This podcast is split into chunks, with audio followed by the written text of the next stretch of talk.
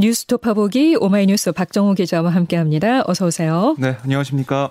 윤석열 대선 후보의 배우자 김건희 씨가 유튜브 채널 기자와 통화한 내용 중에 일부가 어제 방송됐습니다. 네, 우선 이번에 MBC를 통해 공개된 김 씨의 육성으로 김 씨가 경선 캠프 시절부터 이 선거 레이스 전반에 깊숙이 관여한 정황이 드러났는데요. 김 씨는 윤 후보가 국민의힘에 입당하기 직전인 지난해 7월 이 기자에게 도움을 청하면서 경선 캠프에 대한 불만을 토로하기도 했고요. 해당 기자에게 1억 원을 줄 수도 있다면서 캠프로 와서 도움을 달라 이런 얘기를 하기도 했습니다. 네. 또 조국 전 법무부 장관 사건과 관련해서 어, 조국 수사를 그렇게 크게 펼칠 게 아닌데 너무 조국 수사를 아, 많이 공격을 했다. 그래서 검찰하고 이렇게 싸움이 된 거다라고 말을 했습니다. 아울러 이 박근혜를 탄핵시킨 건 보수였다. 진보가 아니라 보수였다. 바보 같은 것들이 아, 진보 문재인이 탄핵시켰다고 생각하는데 그게 아니다. 보수 내에서 탄핵시킨 것이다. 이렇게 말을 했습니다. 네. 아, 또한 당내 경선 과정에서 경쟁 후보였던 홍준표 의원에 대해서는 해당 기자에게 공격적인 질문을 요구하기도 하는 등 이 경선 문제 또 정치 현안 등에 대해 전방위적으로 발언을 했습니다. 그리고 김 씨가 안희정 전 충남지사의 비서 성폭행 사건으로 촉발된 그 미투 운동을 비하하는 취지의 언급을 했대요.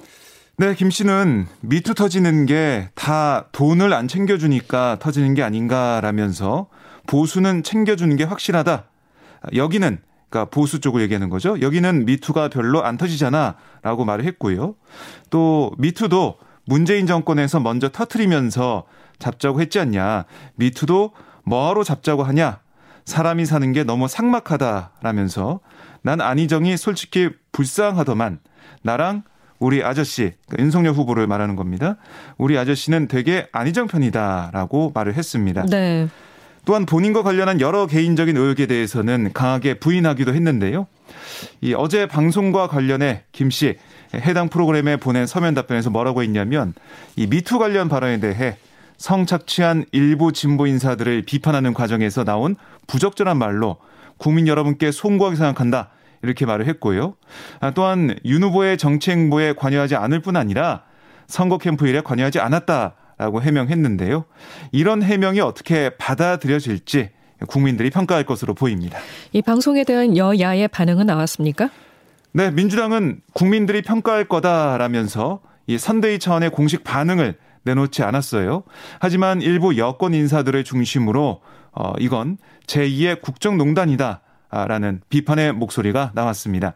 아, 국민의힘은 막상 내용이 공개되고 보니까 아, 결정적 한 방이 없었다. 아, 이렇게 좀 안도하고 있는 모습인데요.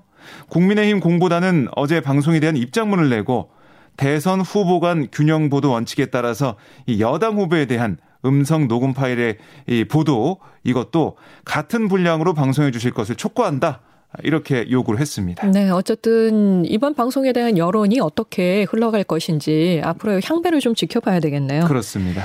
대선 후보들 움직임 살펴보죠. 먼저 더불어민주당 이재명 대선 후보는 강원도를 방문했습니다. 한반도 평화 관련 공약을 발표했네요. 네, 이 후보는 이 금강산 관광 재개를 시작으로 원산, 금강산, 고성, 강릉에 이르는 이 동해 국제관광 공동 아, 특구를 조성하고 세계인이 깊은 관심을 가진 이 DMZ 평화 생태 관광을 추진하겠다. 관광과 스포츠 등 이 비정치적 분야 교류부터 시작해서 남과 북 모두에게 이익이 되는 그러니까 실용적인 대북 정책을 통해서 남북 상생을 추구하겠다 이렇게 제안을 했습니다. 아, 또한 대한민국 공동체를 위한 특별한 희생에는 특별한 보상이 있어야 마땅하다. 강원도가 남북 평화 시대를 선도하는 지역으로 성장할 수 있도록 강원 평화 특별자치도 설치법 제정을 적극 추진하겠다라고 강조를 했습니다. 아, 이 후보는 또 이 평화경제 특별구역을 지정하고 왕래와 교육의 절차를 간소화해서 남북 형, 어, 경제협력, 공동자원 개발 이걸 지속 추진하겠다라고도 설명을 했는데요. 남북 교류 사업과 지역 경제 발전 공약을 내세우면서 보수 색채가 강한 강원 지역 표심 잡기에 나선 모습입니다. 네. 그리고 이재명 후보가 그 윤석열 국민의힘 후보의 북한 선제 타격 발언을 거듭 비판을 하고 있죠. 네. 뭐 이 강원도가 접경 지역이라 안보에 민감할 수밖에 없는데요. 이 강원도 민심을 겨냥한 발언으로 보입니다. 그러니까 이 후보는 강릉의 한 전통시장에서 뭐라고 했냐면 북한이 혹시 우리를 공격할지 모른다 의심된다고 해서 선제 타격하면 어떻게 되겠냐? 바로 전쟁이다. 라고 언급을 한 다음에 아는 척 하느라 한 소리 같은데 킬체인이란 정말로 이 대량 파괴 무기 핵 공격이 확실하고 임박했을 때 그 타겟을 제거하는 거다라고 지적을 했고요. 이어서 안보는 절대로 정치적 이용 대상이 되면 안 된다. 정치적으로 좀 어려우니까 아, 북한에 휴전선에서 총 좀 쏴봐 아, 이런 집단이 있는데 그런 집단에 나라 맡기면 어떻게 되겠냐 이렇게 목소리를 높였습니다. 또한 윤 후보의 여성가족부 폐지 공약 같은 아, 이른바 남녀 갈라치기 논란과 관련해서는 세상을 어, 이렇게 양극화시킨 책임을 질 생각은 않고 그것 때문에 평 갈려서 싸우니 한쪽 편을 들어 내 표를 얻어보겠다고 그 처절한 투쟁의 장으로 국민을 밀어넣으면 되겠냐 라고 지적을 했는데요. 요즘 발언을 좀 들어보면 대선이 점점 가까워오면서 윤석열 후보를 향한 비판의 이 발언, 이 발언의 강도가 세지는 것으로 보입니다. 네. 국민의힘으로 가보죠. 윤석열 후보는 부동산 규제 완화와 교통 정책을 내세우면서 서울 지역 표심을 공략했습니다. 네, 용도 지역 변경과 용적률 상향, 뭐 이런 이른바 쌍끌이 규제 완화를 통해서 주택 공급을 대폭 확대하겠다. 그러니까 임기 내 서울에 40만 가구를 공급하겠다라고 약속을 했는데요. 구체적으로 보면 30년 이상 공동주택 정밀 안전 진단 면제, 또 재건축 초과이익 환수제 대폭 완화, 과도한 기부 체납 방지 아, 이렇게 규제를 개혁해서 앞으로 어 서울 지역에 공급을 확대하겠다 이렇게 밝힌 겁니다.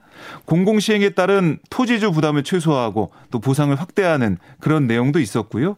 또 재건축 재개발 대상지를 확충하고 신속하고 통합된 인허가 처리로 주택 공급을 확대하겠다. 라고 강조를 했습니다.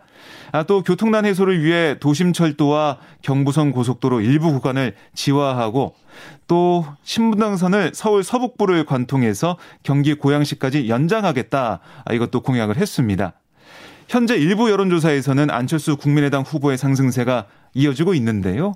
뭐 이런 부동산과 아, 교통 같은 그러니까 서울 시민들이 체감할 수 있는 맞춤형 공약으로 지지율을 반등시켜서 안철수 후보를 따돌리겠다. 뭐 이런 전략으로 풀이가 됩니다. 네.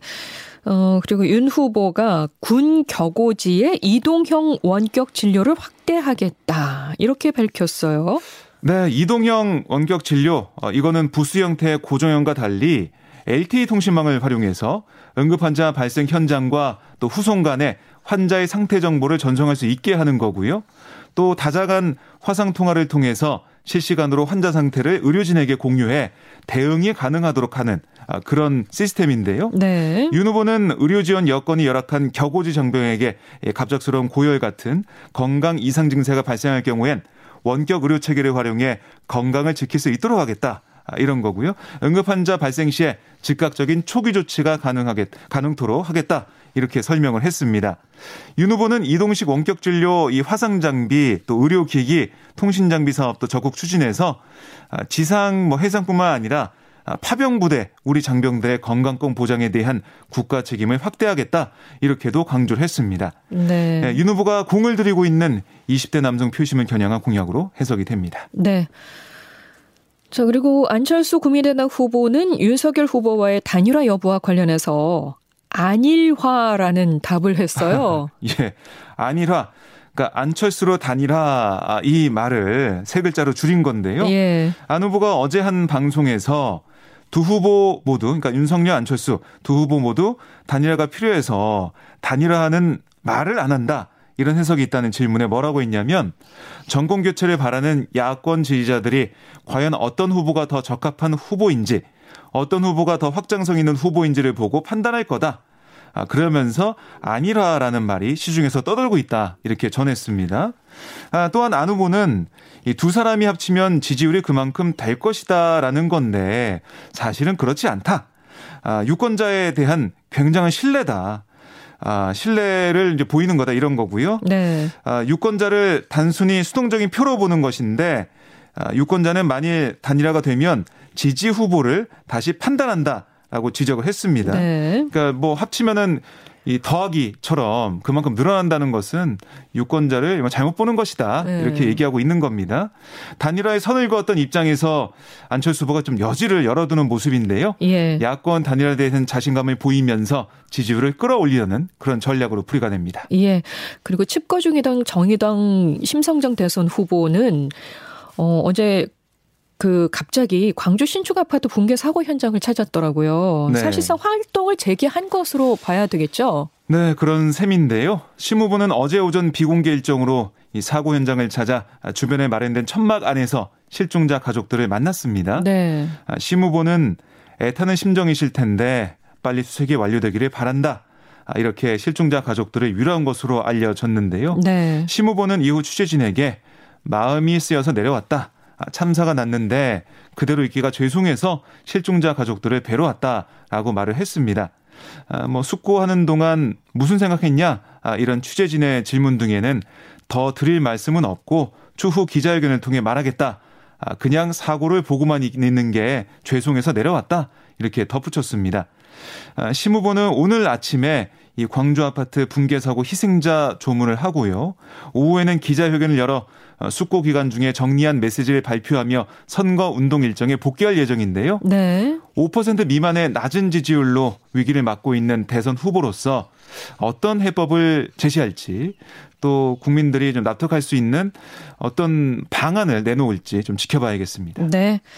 지금까지 오마이뉴스 박정호 기자 고맙습니다. 네, 고맙습니다.